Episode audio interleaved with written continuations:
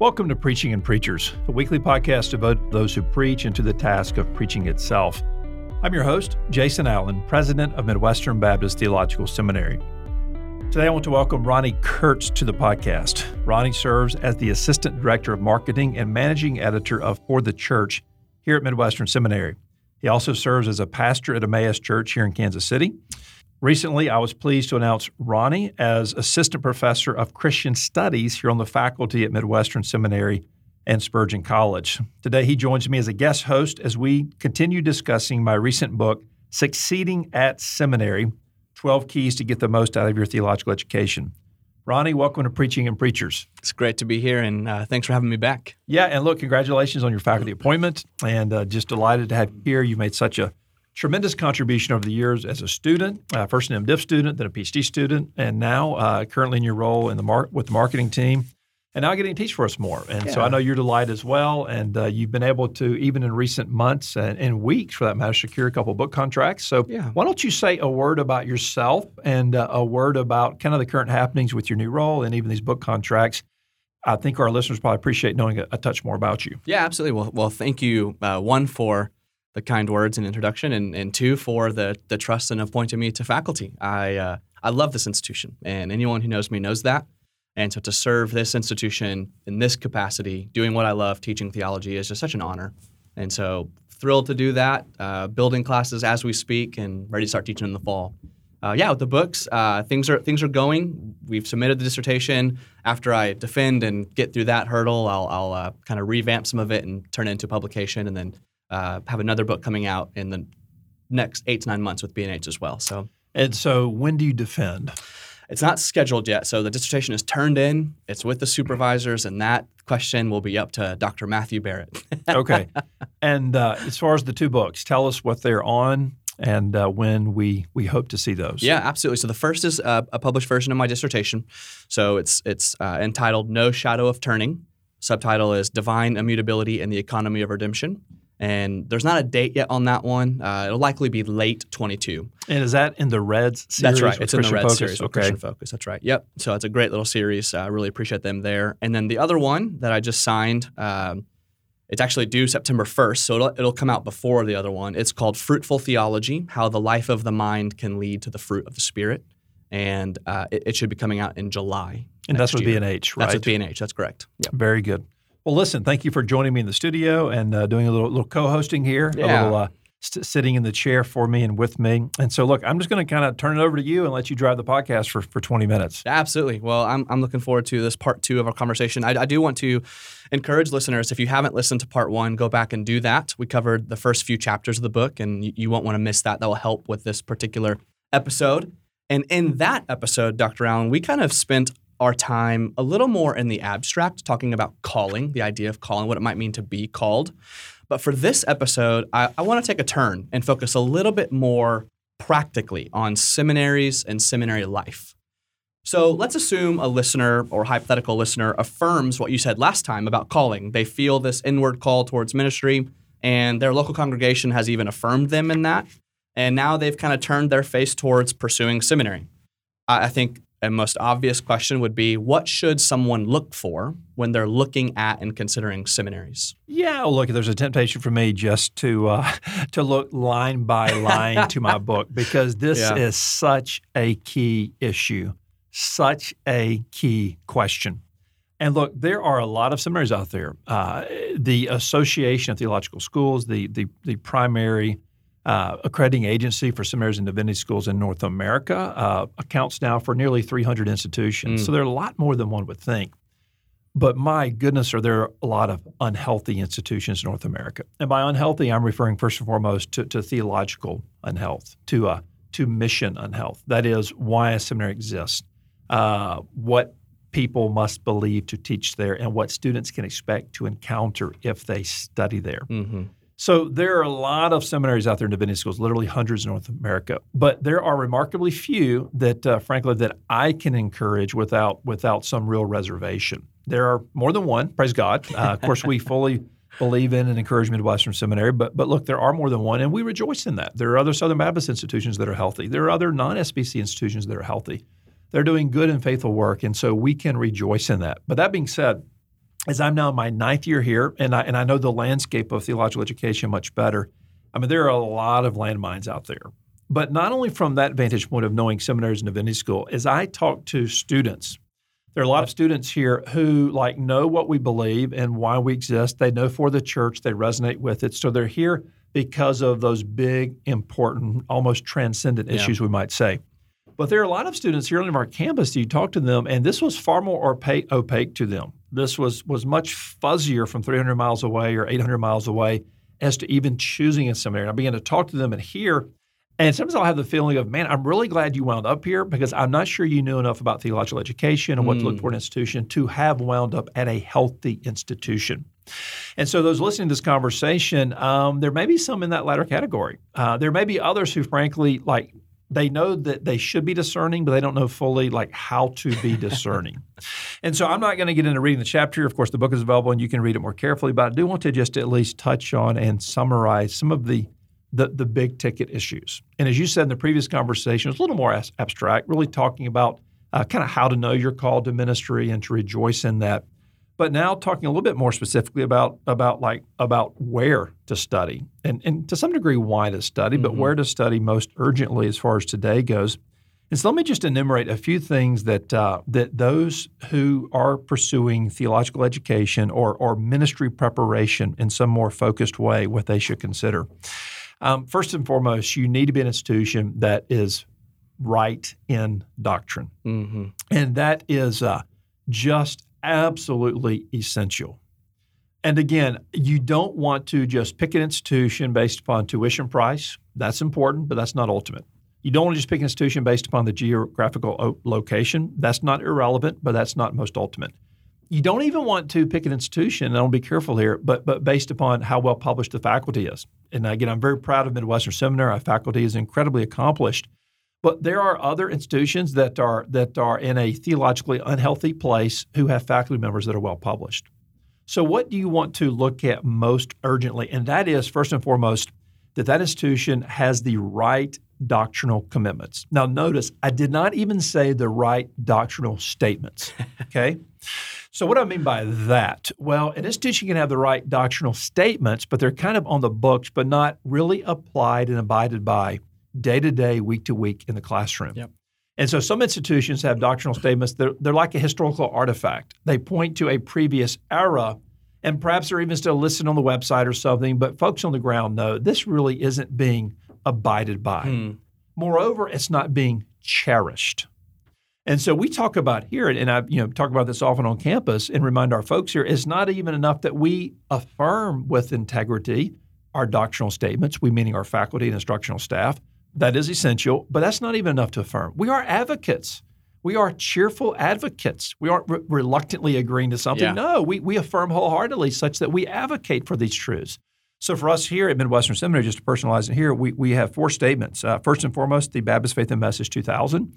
And then three other statements that really supplement and elaborate on what that means. And those are the Chicago Statement on Biblical Inerrancy, the uh, Danvers Statement on Biblical Manhood and Womanhood, and then added in recent years the Nashville Statement on um, human sexuality and gender. And again, you can see what we're getting at there. Mm-hmm. Now, has Midwestern changed its doctrinal orientation? No. But then why these additional statements? Because our culture has lost its mind. and every doctrinal statement is uh, something of a snapshot. Hopefully, it's pointing back and pointing to doctrinal truths that haven't changed in centuries. But at the same time, it's often a reference point to what is the current conversation. And so, as our culture has changed so much, even the past 10 years, and issues of sexuality and gender and human identity and so many more, we've had to kind of flesh out in a formal way things we hold dear. So, you want to look at an institution that is right in doctrine. Again, mm-hmm. not just on the books, but actually being lived out actually being applied. That the institution is not embarrassed by their, their theological commitments, but they affirm them wholeheartedly, cheerfully, confidently, the right doctrine. I want to say, secondly, you need to look for an institution that has the right mission. Hmm. And again, we are really, really, really loud here about those three words for the church, and uh, we believe those um, those three words with all that we have, with all that we are, we embrace and advocate.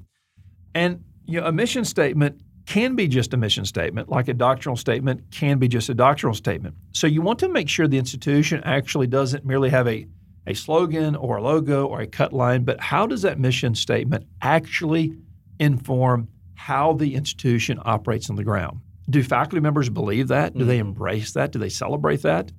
Uh, does it show up in the classroom and in community life events? Is it, is it in the air, so to speak? Is it in the institution's DNA? And so you want to make sure you know why that institution exists. Because look, every organization uh, has some organizing principle, uh, has some mission statement. Now, they might not have one formally. In fact, they might not have one in any intentional way. but that lack of one is one. That's exactly. In a sense. Yeah.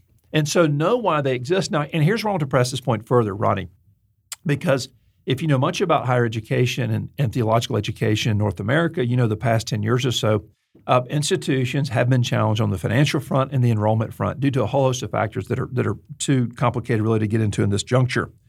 But what's happened over the past, say, 20 years or so is many seminaries have become kind of like shopping malls, and they have just offered every degree program under the sun have sought to appeal to everyone under the sun, and they've done that by by having all of these different educational opportunities there. And in so doing, they diluted what they actually are emphasizing, and they diluted why they exist.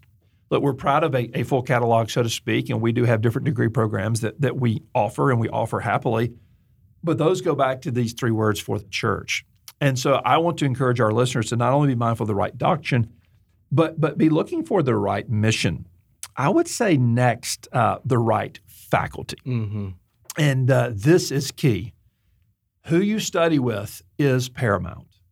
And again, you want the faculty that believes the right doctrine, that uh, affirms the right the right mission, but you want a faculty also that is accomplished. I mean, you're paying good money to study, and That's you right. don't want to study with amateurs.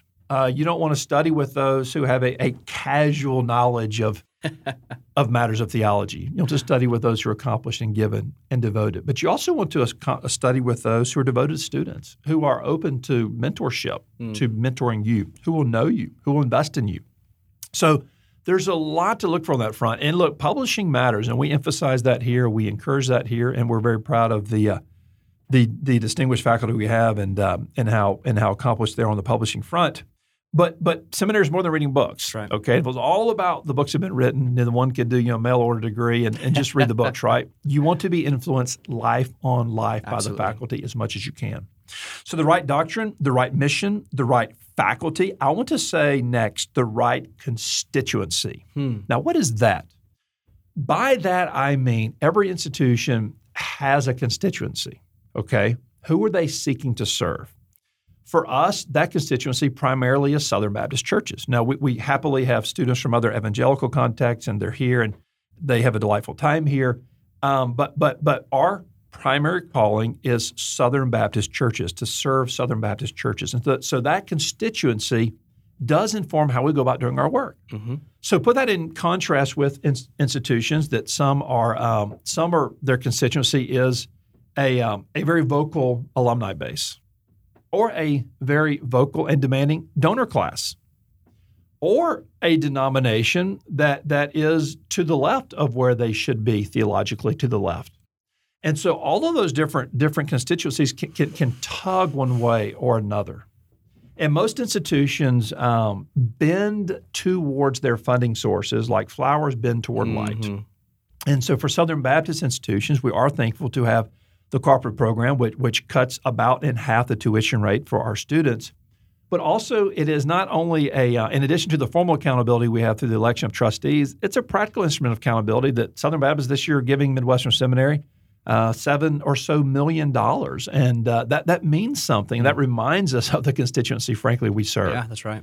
So you'll be mindful of their doctrine, mindful of their mission, mindful of their faculty, mindful of the constituency they serve. And let me just mention two more. Uh, you want to look for an institution that has the right vibe, V I B E. And what I mean by that, here I'm talking about the uh, the culture yeah. on the ground, the feel of the place, the community dynamic. Uh, are people there cheerful? Is it is it a type of place that if you're going to school and maybe your, your your spouse is a little more reluctant, that that your spouse can immerse in and be encouraged and edified and say a yes and amen in their heart, even as you're saying a yes and amen in yours. So you know that's kind of hard to quantify. In Yeah. fact, it may be impossible to quantify. But but generally speaking, do people enjoy being there? Is the faculty happy? Do the students uh, have a good time there? I don't mean just a fun time, but a good, healthy time there. What's the vibe? And let me say sixth, and uh, again, there are other things we could always say, but I know you have other questions for me there, Ronni. But let me say sixth, that uh, you also want to look not just for the, the right doctrine, the right mission, the right faculty, the right constituency, the right vibe, but but what I refer to is just the right practicalities. Hmm.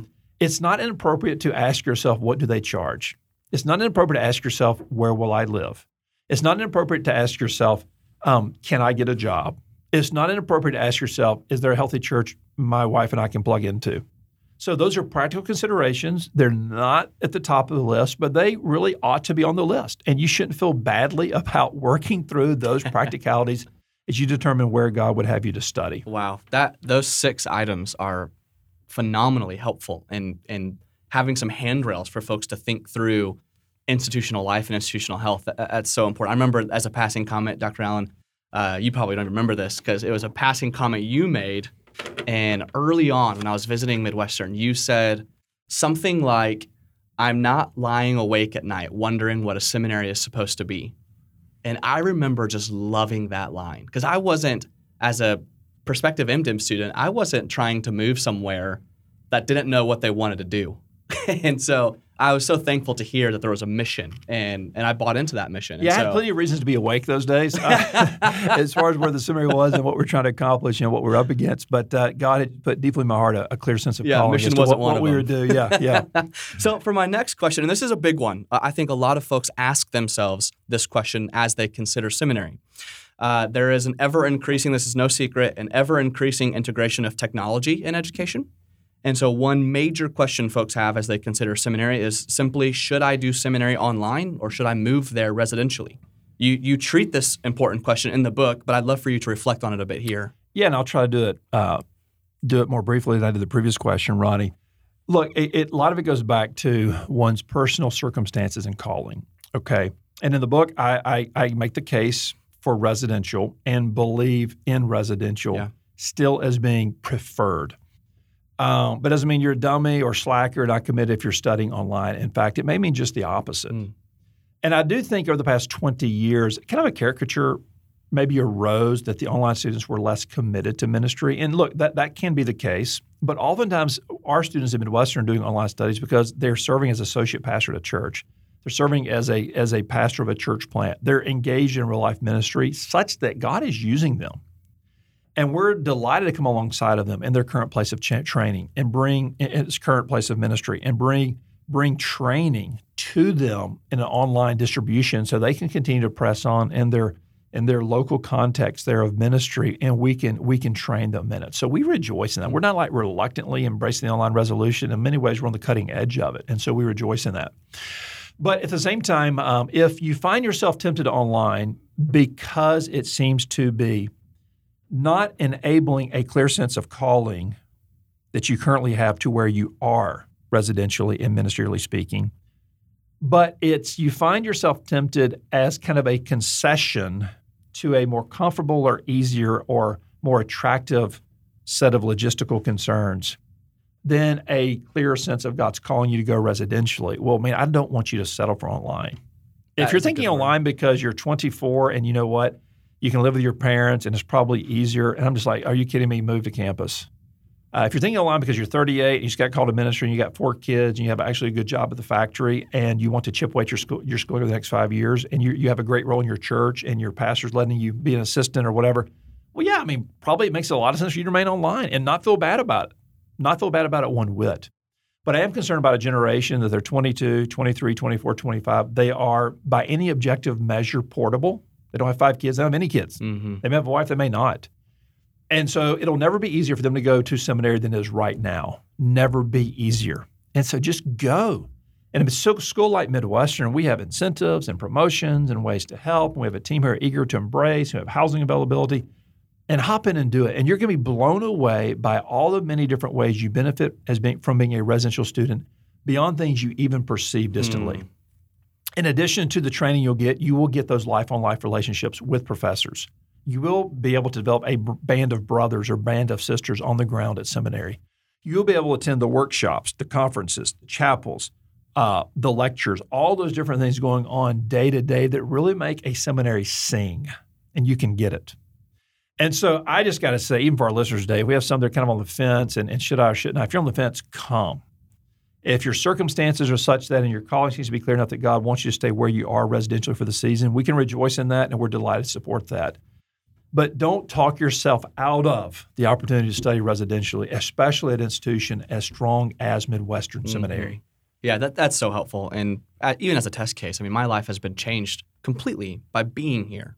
I'm sure it would have been changed as well online, but the relationships I have, the opportunities I have, no chance they happen had I not moved to Kansas City. And we have baseball here. Baseball. We have baseball and football and Patrick Mahomes and barbecue and coffee and jazz and culture and arts and uh, et cetera, et cetera, et cetera. I don't it's know what else place. can do. That's right. okay, another question. Uh, I've actually gotten this question from a number of prospective students, and I know if I have, I'm sure that means you have as well. Is is really this idea of how how am I going to maintain my spiritual disciplines, my personal spiritual growth, while pursuing formal theological education? And I think one of the strong points of your book is that you do a really good job kind of tearing down this either or dichotomy mm-hmm. of either studies or discipline. And so I'd love for you to kind of just talk about that for a prospective student. Yeah. So let me, and I think I can answer this uh, even briefer still than the previous question. um, first of all, this goes back to picking the right institution. If you pick an institution that is arid, don't be surprised if you turn up dry mm. in three years. You pick an institution that's all theologically, don't be surprised if uh, if you find up in a bad theological and spiritual place in three years. Pick an institution that's right theologically, right in its mission for the church. Again, we love the academy. We're training gobs of PhD students that are accomplished, but for the church uh, is preeminent. Um, if you choose the right doctrine, the right the right mission, the right faculty that are spiritually vibrant, um, that's like rounding, you know, first base coming into second to being in a spiritually healthy place uh, along the way. Then again, what I say to our students, and I touch on this in the book, is you need to do your very best to make your your studies spiritual, yeah, and to make your spiritual pursuits uh, meaty and, and academic as well. And so, New Testament should never be dry. Theology should never be dry. And some of that you, you need to have the discipline to think in that regard. And our professors here are inclined to teach in that way, of course, but but you need to be inclined to listen in that yes. way.